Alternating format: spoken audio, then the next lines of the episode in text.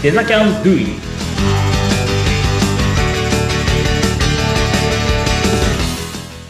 デザインキャンパスの浜野です。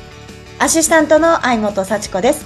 浜野さん、今日もよろしくお願いします。はいよろしくお願いします。さあ、そして今日はもう一方、特別ゲストをお迎えしております。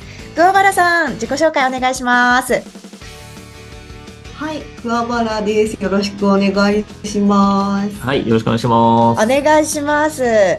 今までは、あの、デザキャン側の先生とかね、あの、斉藤さんという先生と、うんそしてね、はいそうですね、スタッフの方に入っていただいていたんですけれども、今回は、元受講生でいらっしゃる桑原さんに登場いただく回となります。ここから桑原さん、いろんなお話聞いていきたいと思っておりますので、よろしくお願いします。よろしくお願いします。はいお願いします。もうね、楽にしちゃって、あの、飲みたいときはジュース飲んじゃっていいからね。全然変わらないんで、気軽に。はい。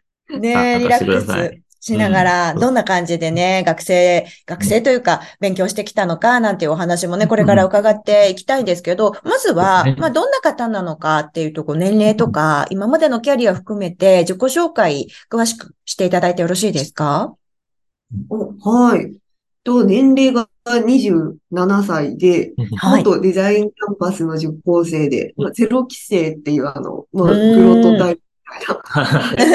まだまだ俺もね、運用をそうしたことないから、ううん、ん。ちょっと試しに入ってみないかみたいな感じでちょっと協力してくれたメンバーになりますね。はい。へえ、なるほど。で、キャリア、あ、はい。としては、えっと、もともと絵描くのが好きだったので、美術系の高校に通って、で、まあ、そのまま美術大学、美術の大学院に行って、で、新卒で印刷会社に行って、で、印刷会社から転職しようかなって考えてた時に、ちょうどデザインキャンパスに入学して、うん。で、まあデザインキャンパスに入学したと同時に、ちょっと飲食会社のデザイン部門みたいなところにもうん。転職できたので、まあ、そこで働きつつ、デザインキャンパスで勉強しつつっていう感じ。うん。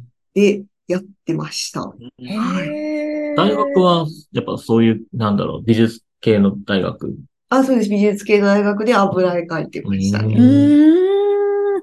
じゃあもうね、元々の素養というか、デザインっていうところに関しては、ずっとね、近いところで歩んでいらっしゃったんだと思うんですけど、今はデザインキャンパスを卒業されて、そして、イメイクで働いていらっしゃるんですよね。あ、そうです。はい。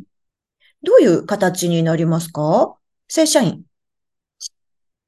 そうですね。一応、社員は社員ですね。えっ、うとん、短時間の、まあ、社員という形で入ってもらっていて、うんうん。で、他にも、まあ、フリーランスとして業務委託でも、はい、働いて、別のところでも働いているというような感じかな。本当に。その、飲食会社、うんさ社員として働いてた飲食会社を今は業務委託として入ってるって感じですね。うん、なるほど。もう今っぽい、あの、働き方で、時間とかにとらわれずね、あの、才能を生かしていらっしゃるんだと思うんですけれども、あの、いろいろね、こういうデザイン学校って今あるじゃないですか。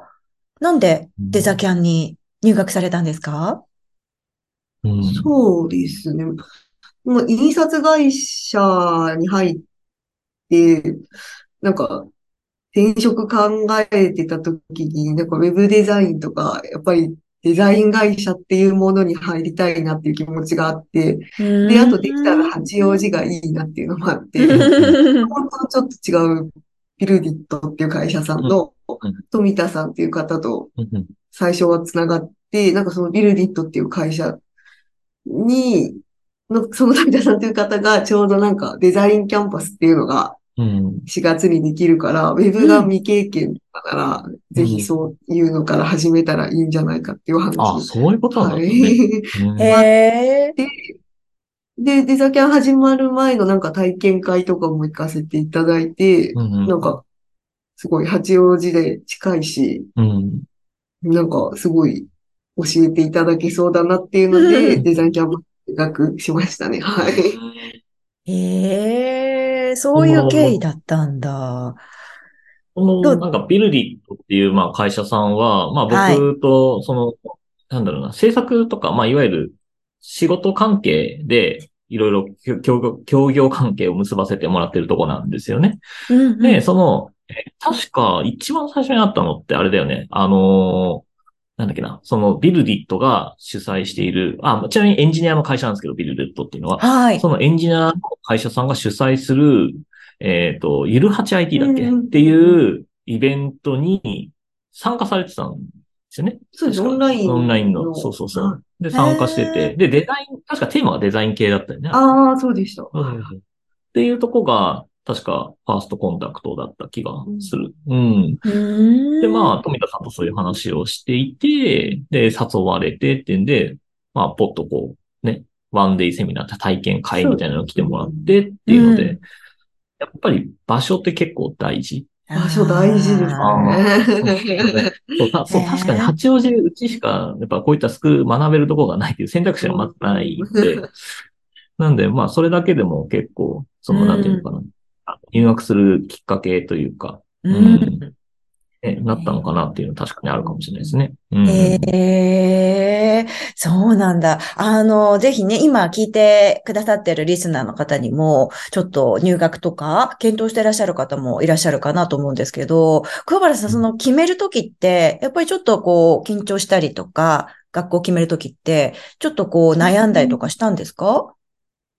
うんそうですね。やっぱり、うんと、デザインキャンパスが始まる直前ぐらいにもう転職先が決まっちゃって、その飲食会社っていうところええ、になっえてたので、なんか、入りたての会社とそのデザインキャンパスと両立できるかなっていうところは結構心配。うん。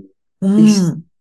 はいどうでした？そのあたり説明会とかで、やっぱその、基本土曜日だけがそのオフライン授業で、まあ、あとは空いた時間で宿題とかをやる感じって聞いて、なんかそれだったら、なんとか通勤時間とかでも、そうですね、あと動画授業があるので、なんか通勤時間とかで見れるかなって思ったのと、まあうん。土曜は休みなので、うん。全然授業参加できるなって思って、うん。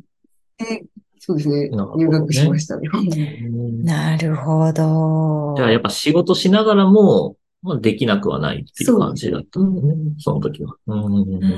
となると、やっぱり場所ってすごく重要になりますよね。通いやすさ。そう。うんうん。通いやすさ。ううん。あとはん。時間帯うん。うん。こういったものもやっぱそうだよね。あの、選ぶところの、やっぱその選択肢の中の、まあ、条件であったりとか、うん。もう一つになるだろうね。きっとね。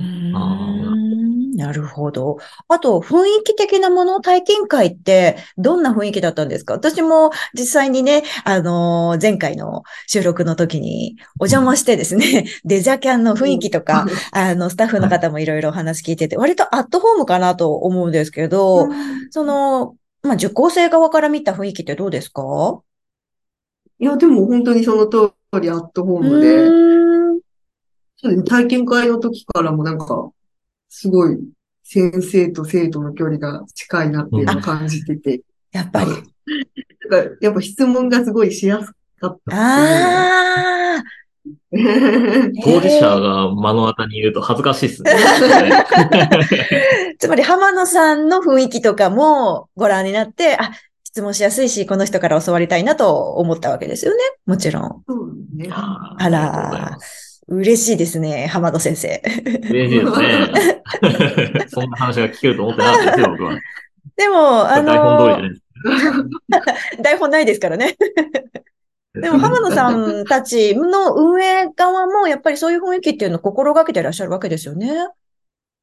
そうですね。あの、作る、なんていうのかな。こう作ろうっていうことが、まあそもそも僕ができないっていうのもあるんですけど。なんかわかりますするよりも、そうそうそう。なんか、リラックスした状態が一番ベストだと思ってるんですよね。そのクリエイティブやる上で。まあ、よく言われるのが、そのね、うんトイレに入ってる時とか、シャワー浴びてる時とか、うん、っていうとこ、時になんかこう、ね、あの、いろんなアイディアが思い浮かぶって。あれってもともとまあ脳がリラックスしてるから、あそう、リラックスしてると、そのアイディアだったり、物事がこう入りやすくなる。だからよく、あのね、お風呂入りながら本読んだりとかっていうのもあったりしますけど、ああいうのはやっぱりそう、脳がリラックスしてるから、こう、スッと入ってくるんですよ。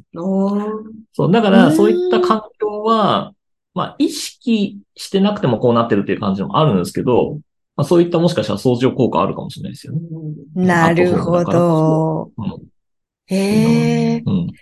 どうですか実際、桑原さん。そういうリラックス感っていうのも感じながら勉強できました？そうですね。あの、一番最初に入った印刷会社が、うんなんか、私の直属の先輩が、なんかすごい怖い人で、あ、そうなんだ。転職の理由ちょっとそこもあったんですけど、ああ。なんか、しょっちゅう泣かされてて、ええなんか、あと、印刷会社だったんで、うんなんかそうんの秘伝の知識というあか、るね。やっぱりどうしても先輩に聞かないと、なんか、わからい。ないがあって、なんかネットとかで調べても、もう何も出てこないというか、うん。で、ウェブとかだったら、なんかやっぱり全然、自分で知識広げていこうと思えば、全然広げていけるっていうのはすごいそうね。魅力うん。でしたうね。はい。ー んなるほど。でやっぱりメイクもそうですし、デザイキャンの人たちみんな優しくて、全然質問に答えてくれるっていう。のは、すごいありがたかったですね。今回はあれかな？俺を持ち上げる回になっちゃった。台本通りかもしれないですね。いや、でもね、なんとなく、ね、今回13回目ですけど、これまでの回を聞いてても、すごくこう、先生との距離も近くて、生徒さん同士の仲もいいのかなっていうような雰囲気が外から見ててもわかるので、やっぱり重要ですよね、桑原さん。その学ぶ環境とか。そうですね。はい。私の時も、結構、私がゼロ期生で入ってた時は男女半分半分くらいそう。で、結構年齢幅広くて、学生の方からうん社会うん。とか主婦の方とか。で、もうなんだろう、普通に生活してたら、そんなに関わらないかっただろうなって人たちとすごい触れ合っなんか一緒にバーベキューとかもできたりあして。バーベキューね。はい前回も言ってましたね、それはね斉藤さんの。そう。いや、いい雰囲気でね。うんうん。やっぱりね、人間関係というか、学ぶ環境っていうのもね、すごい重要かなっていうふうにね、聞いてても思いますけれども。いや、ありがとうございます。